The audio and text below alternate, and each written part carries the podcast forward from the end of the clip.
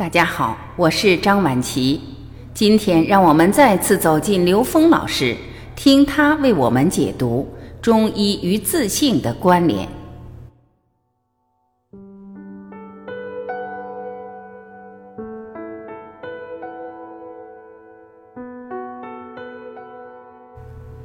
刘峰老师说，中医系统里我们讲到了养生，养生为的是什么？养生背后是养心，而养心的背后实际是调心。你养来养去，你不会调制你的认知，你的自由度还是打不开。那调心的目的是要彻悟，这个宇宙中的一切，它源于 n 维宇宙空间，n 区域无穷大。那我们实际要回归到那个境界，这是所有人类智慧里面所说的共同的回归的地方。也就是无上正等正觉，也就是无极，也就是所谓与神同在，也就是天人合一。它指的是那个境界。所以说，中医实际是让我们觉悟的，它最终结果是让我们对生命彻底的觉悟，这叫彻悟。如果没有理解到这一点的时候，我们去给别人救治的时候，往往我们只能把人执着或停留在某一个中间层的生活状态上。所以说，当了解这个的时候，我们再去看精气神是什么东西。精就是有形的显性的能量状态，气是无形的隐性的能量状态。到了神，它实际就是自信。所以有一个中医老师关老师说。南老师让他研究一个课题，是中医与自信的关系。他一直在困惑这个，中医跟自信有什么关系呢？其实它的关系就是这样，它就是一个能量关系，就是一个从低维空间回归高维空间，最终回归到 n 维 n 区域无穷大的宇宙空间，是这么一种关系。这个逻辑其实并不复杂。那么我们想想。这件事情有什么意义？因为我们在提到中医的时候，这个意义很明确。我不舒服了，我要治病了。但是很多人，当你不知道生命意义的时候，你只能天天面对你自己的生老病死，面对你身体上产生的这种绝受。当你对生命意义有所理解的时候，你再从上往下看，你面对的这一切，其实都是帮你觉悟，其实都是一个目的。大家看过《超体》这个电影吧？《超体》这个电影说，当这个宇宙出现生命的时候，他们就面临选择；当这个环境适合生命生存的时候，他们选择繁衍；当这个环境不适合生命生存的时候，他们选择了永生。繁衍和永生是什么意思？人们以为这个繁衍是永生，其实繁衍不是。繁衍是让我们保持在三维的一种生命状态。大家知道，保持三维的生命状态，这个叫什么呢？叫六道轮回。我们不断的在三维空间，很无奈的在享受着生老病死。但实际上，生命的根本意义是要让我们学会永生，在现实的所有事件中去领悟什么是永生。到第四维就永生了。因为第四维时间是变量，根本不存在开始，不存在结束，根本不存在所谓的生和所谓的死，所以这就叫永生了。所以，提升我们意识能量的自由度，是这个宇宙生命的唯一方向，真正有意义的方向。你横着走，永远走不出这个瓶颈，永远走不出这个层面。但是，你可以用你的一生、两世、三世。无穷无尽的前世来生在这个三维空间里打转。一维空间是一条线，你用一生的时间都不可能把这一条线上的所有信息全部抓到，但它可以耗尽你的一生，因为它是从负无穷到正无穷，而这线外一点，你永远无法企及。二维空间是一个面。你创造再多二维的知识，你永远在二维空间里面转的话，永远没有尽头。你可以永远无穷无尽的去累积，去拓展你的二维平面空间，但是这面上一点，你永远无法企及。三维空间是立体，我们现实人太明白了，我们在三维空间创造那么多的知识，那么多的繁荣，把我们那么多的知识没地方装了，装到云上去，说云端技术。其实，在云端最后产生的效果，大家知道是什么吗？我们现代教育根本不需要人去学东西了，只要学会搜索就可以了。是人的搜索速度快，还是电脑的搜索速度快？我们人是不是还得借助电脑才能搜索啊？那我们不在云上搜，我们在宇宙里搜。我们在云上搜的时候，电脑比人搜得快，对不对？那我们人又可以把机器人创造的比我们人类更强悍的，有无穷多倍的体能。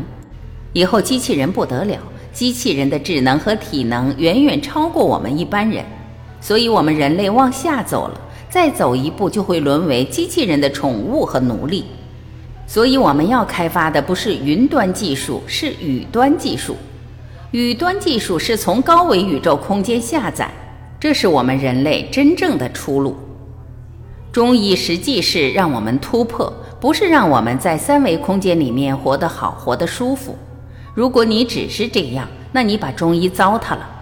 我们中医和国学，它的真正使命是帮助我们突破云端跟宇宙合一。这叫天人合一，这就是为什么关老师他思考自信的问题。他是一个著名的中医中医世家，他是同仁堂的首席中医师。他为什么想这个问题？他通了，他完全知道生命的意义是在提升意识能量的自由度。这里我们借用一个老人的话：稻盛和夫。稻盛和夫创造了两个世界五百强，挽救了日航，创造了阿米巴管理法。同时又创造了胜和熟，但是在他讲到生命意义的时候，跟这几件事一点关系都没有。很多人认为他在现实中的成就不得了，很少有人能够超过的。可是他说，生命的意义在于走的时候，灵魂的高度比来的时候高一点，这就明白了。生命的意义就是提升意识能量的自由度，提升维度。当我们知道这件事情的时候，我们回过头来看我们的传统文化，看中医，都是在讲这个。如果我们没有明白这件事情，我们学中医、学国学，只是学到了中间有限的一些术和法，我们没有真正领悟到它背后的道，没有真正领悟到它跟我们生命之间到底有什么样的关联。我们也就不会真正靠我们自己的内在去完成我们生命的使命，而是外求，把中医当成一个斗病学去看。所以实际上它是合生道。所以你看有形的这边，在我们现代科学里，它是基本粒子，因为这个宇宙空间的一切，你从分子分解到原子，原子到质子和中子，而质子就变成正电子和中子了。你会发现，这个宇宙空间原来只有三个东西：中子、正电子和负电子。分到这儿的时候，当然还可以继续往下分，最后还有什么微中子。但是在我们一般人的常识里面，说到这儿就可以了。这三个东西实际就是所谓的量子态。量子态是什么呢？当它聚合成像，形成了粒子；当它没有聚合成像，它就是能量波。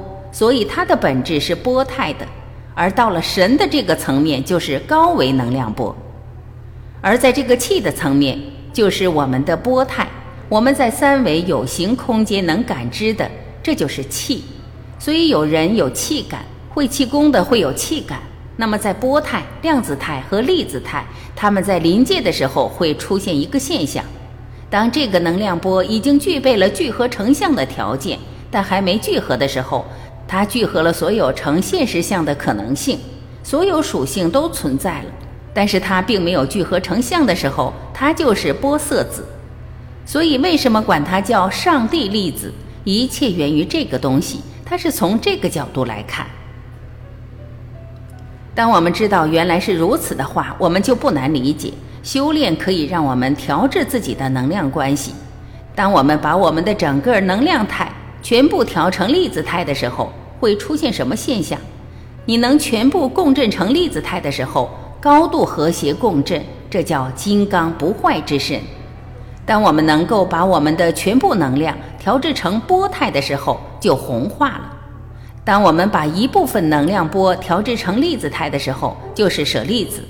所以就知道我们在现实中看到的各种我们不能理解的现象，其实都跟能量波的表现形式是有关的。所以说，舍利子这个东西在三维空间里边，我们化验不出来它到底是属于什么物质，因为它是高维能量波聚合成的像，它坚硬无比，我们基本上找不到比它更硬的物质。借这个概念，我们就理解我们的传统文化几千年前就开始把宇宙最高智慧诠释给世人。那我回过头来跟大家讲超体这个概念。我们人类的所有的发明，所有的智慧，只有两个功能：一个是帮助人觉悟、纵向提升；一个是帮助人生存，在三维空间合理的生存，符合自然状态的生存。但是实际，这个生存的意义跟你永生的意义相比，永生远远大于生存。为什么呢？因为你到第四维，你想来三维你就来，你想离开就离开。你从高维到低维是自在的状态。所以这是如去如来，你随时可以进入这个空间的任何点。但你在三维的时候，你被牢牢地困在这个有限空间层次里。我上一次跟马老师在火车上，我们在聊的时候，他给了我一个非常重要的启发。我就问他：先天八卦和后天八卦。我突然明白了，先天八卦是让人觉悟的，它是让人纵向提升的。后天八卦是让我们在现实里面玩的，半部《论语》治天下，治天下的这半部是让我们在现实里玩的，另外半部是让我们觉悟的。所以，我们说的所有东西，包括中医，中医里面既有我们现实中解决我们病痛问题的部分，同时，中医里面更重要的精髓是让我们进入更高维度。